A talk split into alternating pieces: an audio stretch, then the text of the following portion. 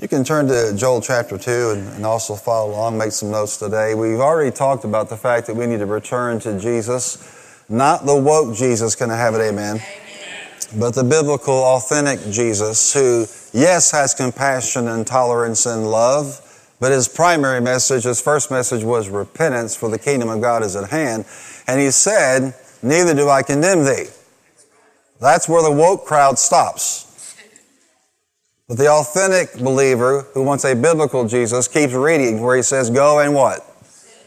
Sin no more. Then last week we talked about uh, returning to the Word of God, the uncompromised, powerful Word of God that is inerrant, infallible, that you can count on, that you can trust as a child of God. And today I want to just encourage you to return to the church, and not just physically, but with everything inside of your heart. Why that's important and what God will do through the church in your life. First of all, in Joel chapter 2, listen to the spirit behind this scripture, verse 15 and 16. Blow the trumpet in Zion, declare a holy fast, call a sacred assembly, gather the people. Poke somebody and tell them, gather the people. Consecrate the assembly, bring together the elders, gather the children. In Luke chapter 4, verse 16, the Bible says of Jesus, He went to Nazareth where he had been brought up, and on the Sabbath day he went into the synagogue as was his custom. Jesus had a custom, Jesus had a habit, Jesus had a pattern of going to church. Let me just try that one more time. Jesus, Jesus had a custom, had a pattern, had a habit of going to church. Now look at somebody and say, Jesus needed to go to church. You know. That's our example. You know, I, have been a pastor a while now, and I just got to get tired of people saying, well, I love Jesus, I'm a Christian, I'm this. Well, then follow his example. Do what he did. Act like he acted, and follow the example he laid before. So that was his custom. In Acts chapter 2, verse 1, the Bible says, when the day of Pentecost came, they were all together in one place. They were all what? Together and supernatural things happened. In Acts chapter 5 verse 12, the Bible says the apostles performed many signs and wonders among the people and all the believers used to meet together in Solomon's colonnade. And basically that was a within uh, you know eyesight of everybody in that community. You could see they came together boldly, consistently, and if you think Sunday is a burden or Wednesday is a burden, they met together how often? Every single day. That was the example they, they laid for us. Then the apostle, writing in Hebrews chapter 10, said this in verse 25, this from the King James Version. Not forsaking the assembling of ourselves together, as is the manner of some, but exhorting one another, and so much the more as you see the day approaching. So, we're going to talk about returning to the church and not forsaking ourselves. We need to understand what kind of church he's talking about. He's not talking about a placebo church. He's not talking about a powerless church. He's not talking about a religious church or a country club. He's talking about the authentic church of Jesus Christ. Look at somebody and say, the uncompromised word is preached there. The Spirit of God is alive there. A lot of people claim to be spirit filled, but they duct tape the Holy Ghost and throw him in the back room because they want a, a, safe place to have church. Can I tell you something? There's nothing safer than having the authentic ministry of the Holy Spirit in your midst. And you're not spirit filled because you have lights and camera and smoke alone. You're not spirit filled because you claim to be. You're spirit filled because the Spirit of God is able to do what He wants to do. In the early church, the gifts were prevalent. They should be. So when we talk about church, there's a wide variety of what people think church is. We're talking about a word church. Can I have it? Amen. We're talking about a Holy Ghost church. We're talking about a soul winning church where we make it hard to go to hell from Callaway County, Kentucky. Amen? Come on, say it with me. Let's make it hard to go to hell from Callaway County, Kentucky. We're talking about a praying church. All of us must learn sooner or later that every prayer, every failure is a prayer failure. So it's important to be that kind of a church, that kind of a presence. And then we need to be what I would call a serious church. I was telling my sister this story the other day, but years ago, a businessman came up to one of our members in the course of doing their, their particular business. One was a physician, one was a, a, uh, a high-end pharmaceutical sales rep. And he went up to this businessman and he said, where do you go to church at? And he goes, well, I go to Hope Harbor. He goes, ooh, that's a serious church. And I'm thinking to myself, the crucifixion, that's pretty serious. Resurrection, pretty serious.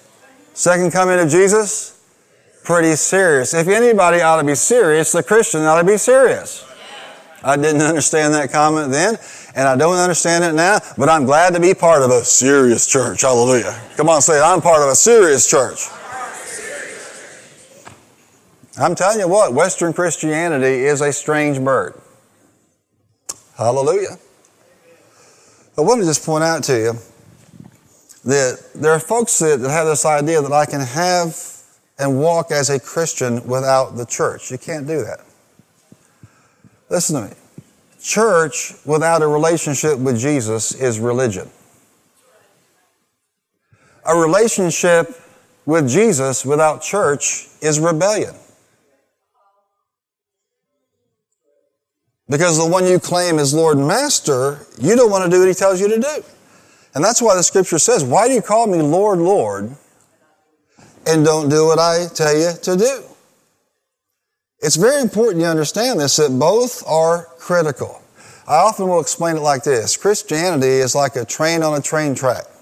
And the one rail is your public worship life, involvement in the community of believers, and the other rail is your private devotional life with God.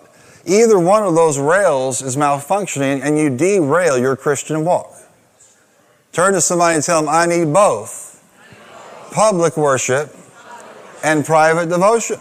And I mean, you got people that think, well, it's all about the church. It doesn't make any difference about your personal walk. You don't need to seek the Lord. Whatever the church says goes. You know, if the church makes a decree from on high, then somehow that's equal to Scripture. No, that's not true. The Word of God is the highest authority in the universe, period. But you need the fellowship and you need to have your personal walk with God. Say with me, both rails. In other words, Christianity is not a monorail. Do you want a monorail? Go to Disney. Matter of fact, don't go to Disney, okay? Just don't. Till they can figure out who they are. It's not just the transgender community having a problem identifying themselves. Disney's having a problem. They have an identity crisis right now. That's you. You do what you want to do. Amen. To understand church is to understand where the concept came from. You've had some teaching on the concept of ecclesia. Uh, last time my sister was here, she taught some powerful things about it. But if you want to understand who we really are, you must understand that Paul borrowed a word from the Greek culture and practice ecclesia was literally the concept of a political assembly of citizens in ancient Greek, in an ancient Greek state. And he used that term to describe the church being called out to come into, actually, to rule, to reign, to dominate. Say it with me, to rule, to reign, and to dominate. Say it again, to rule, to reign, and to dominate. Paul used a political term to make people understand what we were doing as Christians, and yet you have believers all over the country telling you and me, stay out of politics, it has no business in the church. That's how we started with a political term. I beg to differ. You and I need to storm every gate in civilization, lift up the banner of Jesus Christ, and do what we can. Our country's in the shape it is right now because Christians have abdicated their responsibility to be the ecclesia in this world. You have preachers say the same thing. Oh, I just preach Jesus in the gospel. Well, preach all of it. Because my Bible tells me about an Isaiah who wasn't afraid to get up in a statesman's face, or a Paul, or a Moses, if you remember the story of the Exodus. Our silence is a default defeat. And we can't afford to do that. So the ecclesia are, are the called out ones called into a purpose. It's the collective body of Christian believers, and it also refers to the small c, or those that are local in terms of their church involvement and commitment. We're called out together to dominate, to rule, and to reign, and we shouldn't be ashamed of that. We're not just here to have our little party and go to heaven one day. Amen? People are upset right now around the country because I believe, as many of you do, that Roe v. Wade's about to be overturned. Bless their hearts. That's what happens when somebody gets into high office with convictions that the laws should rule and the children should be protected. They're going nuts out there. Why? They want us silent behind the four walls. When we had church over there in the dome, we used to talk about behind the 45 walls.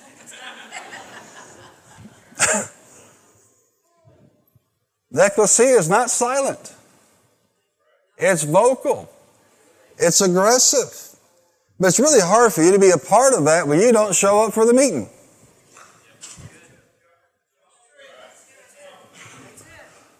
Now I'm about to enter into what I call meddling waters.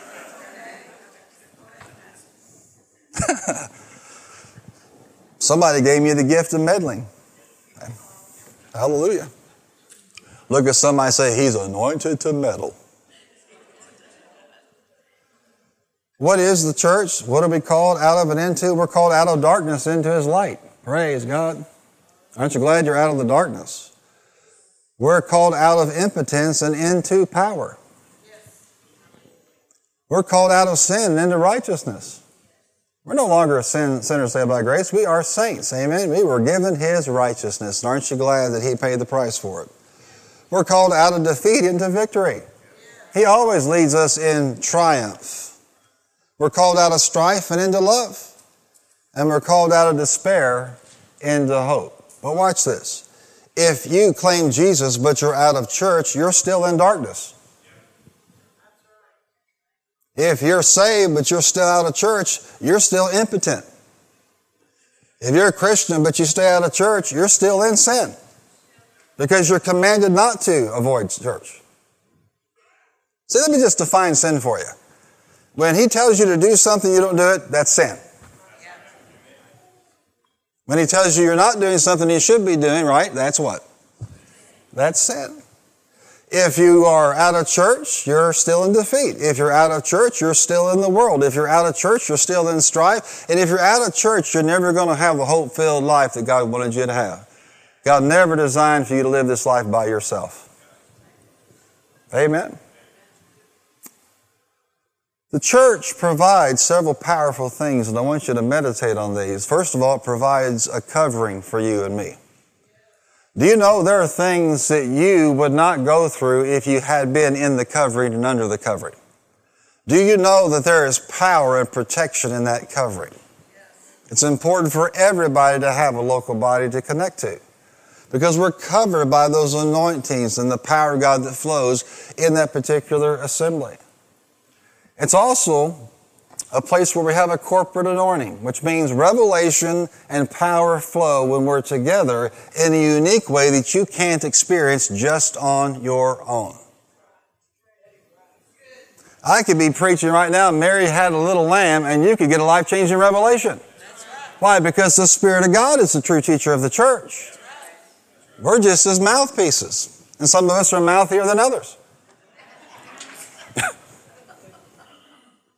But I inherited it. I came by it honestly, so. It's a community where there's fellowship and care.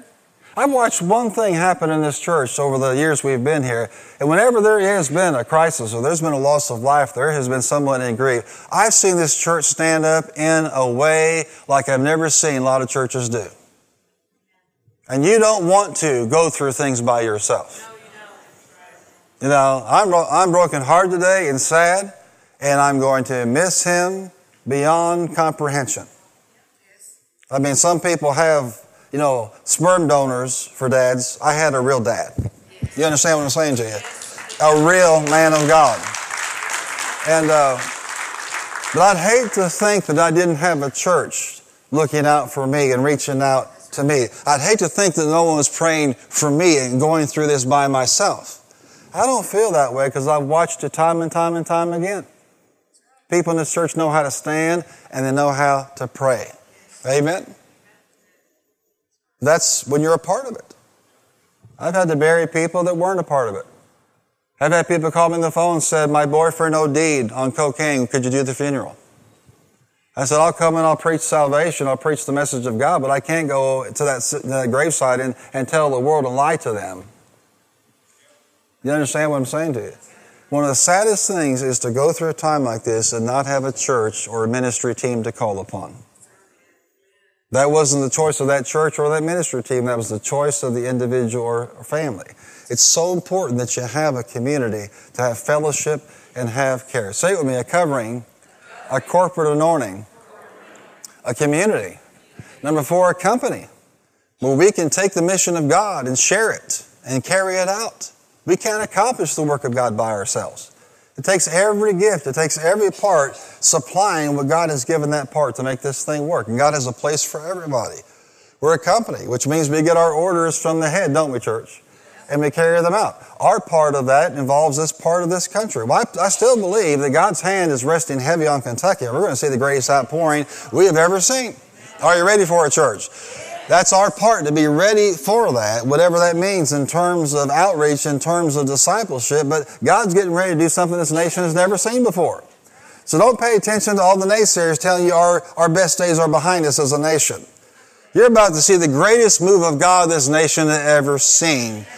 Ever. More souls. Amen. More baptisms in the Spirit, more healings, more miracles, more signs, more wonders. He's been preparing churches like ours and across the country to get ready, be in position to bring that harvest in. And number five, we have a course, a collective direction and heading. There's nothing worse than finding out the church to some people is just having potlucks once a month. They got the potluck ministry. And the salmonella ministry that goes with the potluck.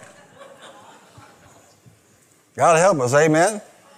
We're all churches is gathering, having a song service and a sermon and a, and a meal together. My, my former superintendent of Kentucky, he went home to be with the Lord just a, a few weeks ago. He's the same age as, as my dad and a precious man and very similar in spirit.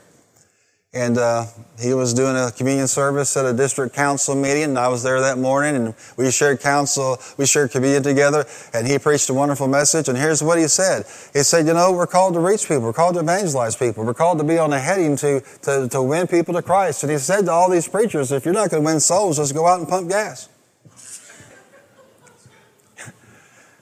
he came back later on and apologized for that. I, thought he never should have apologized for it because I think we need to hear that. Look at somebody and tell them, let's go win souls. That's our heading. That's our direction. The question is, if a church is lifeless, capital C, if the ecclesia is not on fire for God, how in the world can we fan the flames for spiritual revival in this nation? Here are some of the attitudes that have hindered the church in the, uh, in the western part of the, of the world.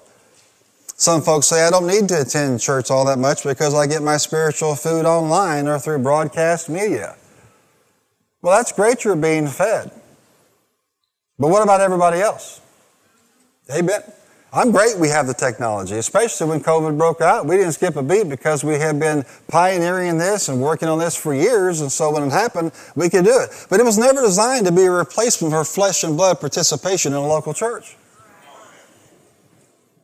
Now, when you're sick, you're sick. When you're working, you're working. When you're traveling, thank God it's great. You know, times we go on vacation, I can, you know, open that up and, and watch my son preach. Amen. He's a phenomenal teacher and preacher of the Word of God. Amen. Or I can watch Wilma or Rodney teach the Word of God. Amen. It's a blessing. But some people have replaced that for a real life and community experience. Doesn't work. Amen. I don't know about you, but that, that computer can't really pray for you. That computer can't hold your hand or hug you. Huh? It's reflected in an attitude where people say, I don't need to go to church because I can commune with God and nature on my own. Great. Listen to all the eyes. I can commune with Him. Others have the attitude, well, as a family, I need to put my family first. And they emphasize every other kind of activity and pursuit other than spiritual education in the name of putting the family first. That's your problem. Your family shouldn't be first. God should be first. Come on, say it. God should be first in my life. It's reflected by the one who points to their hurts and their disappointments and their needs as an excuse to be absent from church. Listen, if all of us walked out the door and never came back because we've been hurt, no one would be here. So what makes you so special? But my hurt is special. That's my attitude. How many you know that the Hineses are pretty opinionated people? That's my attitude when it comes to immigration. I see the open borders on the south and I see people coming in and I ask myself, why are they so special but my ancestors had to come through legally? Are you here? Inquiring minds want to know. Yes, they do. So what makes you so special? You got hurts that you can just disobey Jesus. It doesn't say forsaking the assemblies of yourselves as is the manner of some, but you can do so if you're hurt. Moving right along, I'll take that holy grunt as an amen today. It's reflected in church workers who only show up to church when they're scheduled to serve, teach, lead, or play. Well, I got an usher, so I guess I go to church. I'm scheduled to play the drums or the bass. I better go to church. They scheduled me with the dirty diapers and the babies today, so I better go. See, it's all in your attitude. You should be in church whether you're serving or not. Amen. Amen. You picked up those little babies and pray in the Holy Ghost over them and bless them. And they'll be champions for Jesus one day. It's all in the attitude, it's all in the perspective. It's reflected by parents who teach their children by ungraciously and habitually leaving church after church that the church is fatally flawed and the people don't deserve your presence. And then they get to be 22, 25, they want nothing to do with church, and you go, I wonder what happened. We raised them in the nurture and the admonition of the Lord. You raised them in the nurture and admonition of 55 different churches. And I'll just have an altar call right there. Amen. Praise the Lord. It's reflected in people who pursue amusement, recreation, entertainment to the detriment of their spirituality and places of worship. We have parents that think, well, it doesn't make any difference if they're involved in Sunday school or the kids involved in youth because their soccer program is really important. My kid is going to be a professional soccer player one day. Do you know that only 1.9% of college soccer players ever turn pro? But your little Johnny, if he just keeps kicking, he's going to be a pro. He has a 1.9% as a college student of being a professional soccer player, and the stats are even more ridiculous when it comes to the NFL and Major League Baseball. But he's going to have a 100% chance he'll stand before Jesus one day. 100% chance he will stand before the Lord. And what do you emphasize? Well, my child doesn't want to go to church. And she's laughing because she knows how that worked out for us. Four little ducks sitting in the Lutheran church. Not a peep. it was not, let's go to church if you want to go to church. Let's go to youth group if you want to go to youth group. Let's go to Sunday school if you want to go. No, no, no, no, no, no. I'll give my mom and dad great credit. They were the parents, and we were the kids. Today, even in church, you have parents who will let their kids choose their spiritual participation or not. Now, I would be a lousy pastor if I didn't point out that that is wrong headed thinking. Because when little Johnny or Mary says, I don't want to go to school, what do you say? Watch us. You're going to school whether you like it or not. How many were raised to hear that? You're going to school. But I got to tell me, I don't care. You're going to school. Well, I, I can't hear anything. My head stopped. I don't care. I'm barely conscious. Don't care. You're going to school. Fast forward today to the modern church. Well, it's youth group tonight or Sunday service. Well, I, I don't want to go. Okay. What did you just tell that child? I'm not here to offend you. You just told that child that Natural education is more important than their spiritual education.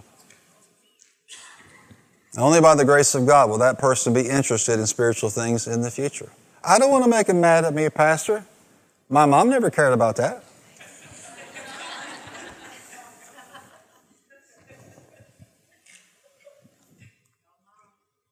Why do you think your child is called to be your buddy instead of your child?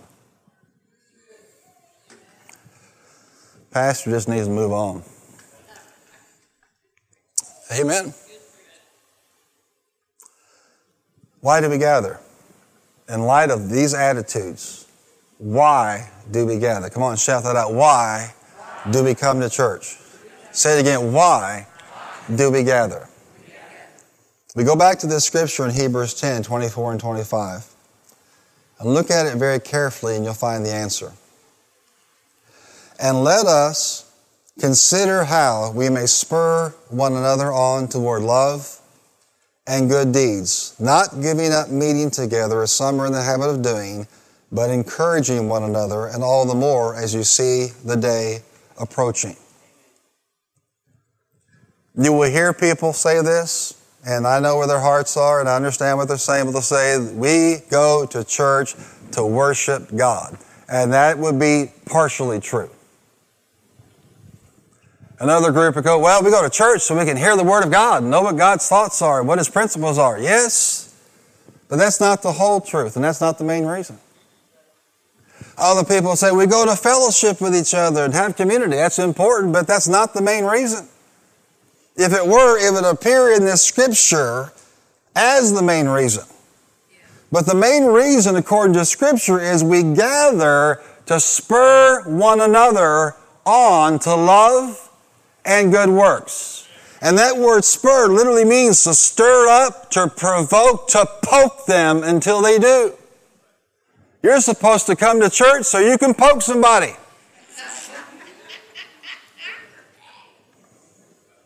I can worship God at home. I can read the Bible at home, but I have to come to church to poke you. And prompt you and provoke you. Some of you are thinking right now, you're doing a great job of provoking me.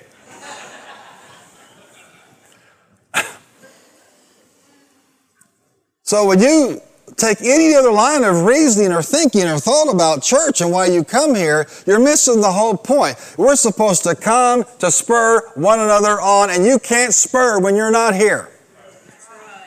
Spur them on to love and good works, the love of God.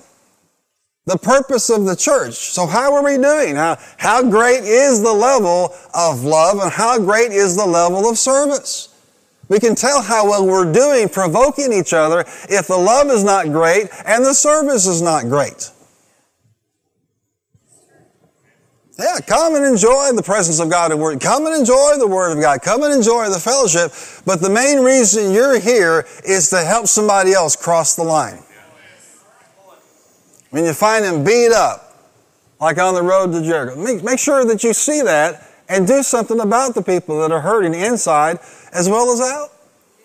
This is what the Word of God says. Come on, say it. The Word of God, says, the reason we go to church is for love and to spur others on to good works. Plain and simple.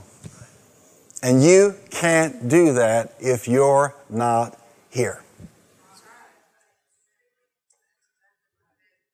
You can show me how you can spur one another on the love and good works in your absence. I'm all ears. But one day, you're the one and needed to be undergirded and supported. And another day, you're there to support and undergird somebody else. A lot of ministry takes place on a platform. Yes, that's true. But the most of the ministry that takes place in a church has nothing to do with the platform. It's conversations and prayers and encouragement and meals and people standing with each other and calling each other. a lot of ministry goes on. It has nothing to do with the formal service because we are spurring one another on to love and good works. Look at somebody and tell them, be spurred.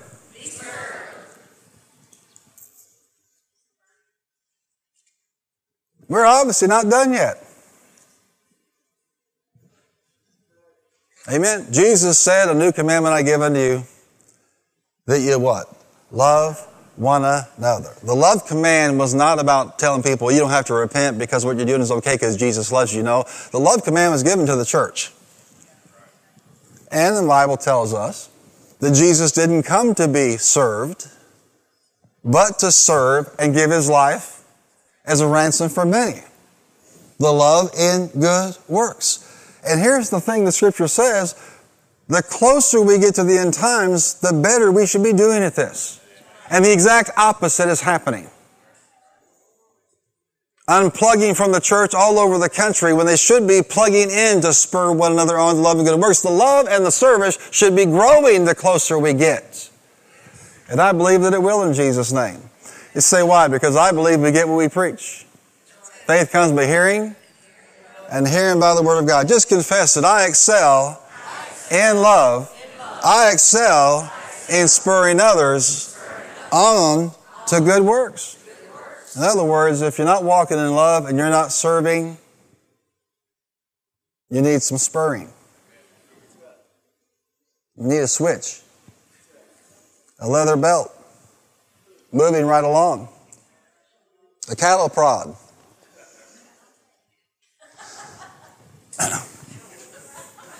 You like that?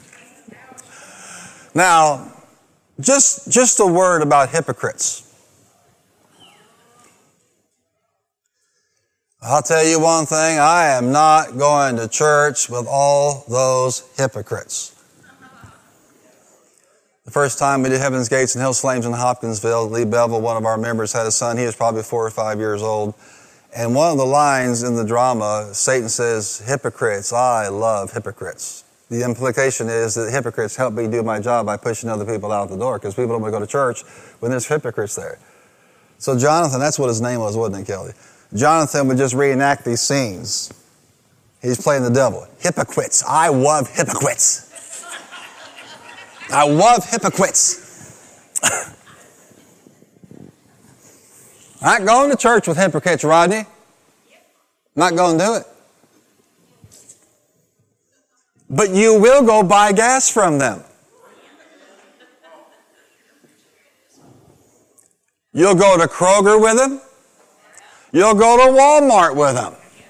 You'll go to the $5,000 stores around here with them.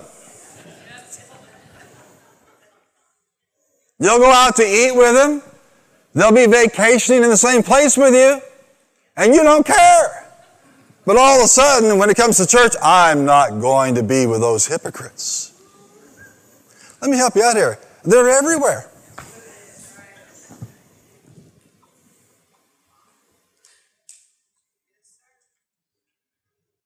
I don't get to disobey Jesus because of hypocrites.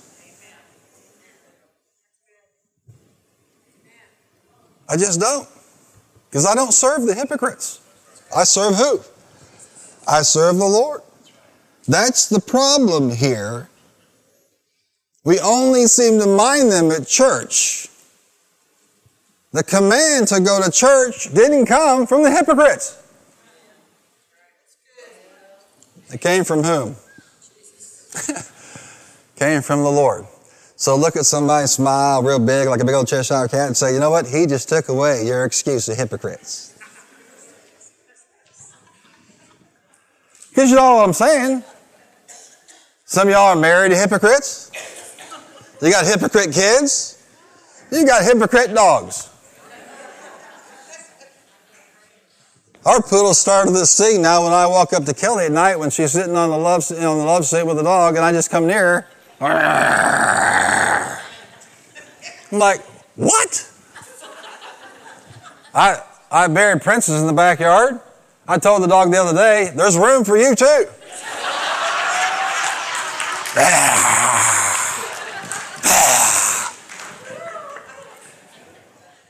So I come downstairs last night, Tammy's sitting in the kitchen, and guess what? The dog's on her lap like this. I just love Tammy. I just love Tammy. I. I go up to Kelly. I was about to perform a Poochie exorcism the other night. Come out. It's crazy.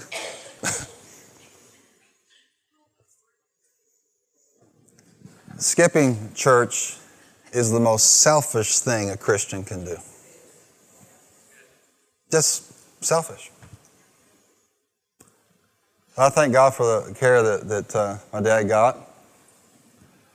Um, ER was overstaffed the other day, so a paramedic was there.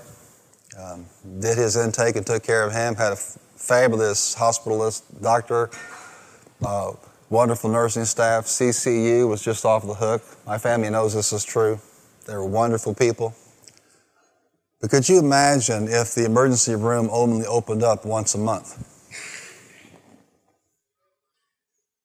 Transfer this modern church mentality to a hospital, and what do you have?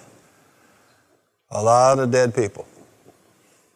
What if the construction crew just showed up like once every month or two times a month? How long would it take to build that library annex uptown? Forever. What if the teachers in the public schools only came once or twice a month? How well educated would our kids be? Think about it. What if 911 only worked randomly and you never knew when it was going to work? Can you see this? You can't build anything with that level of faithfulness. And what we've got is not earthly or carnal, it's eternal. If any institution should be the paragon of faithfulness in this time, it should be the local church. Amen. Amen. Look at some. somebody say hypocrites. I love hypocrites. and so, what do you do about this? It's real simple. If, if any of those attitudes I mentioned have seeped into your thinking, repent.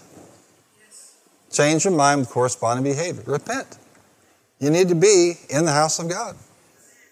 Now, we realize here that we're not everybody's cup of tea.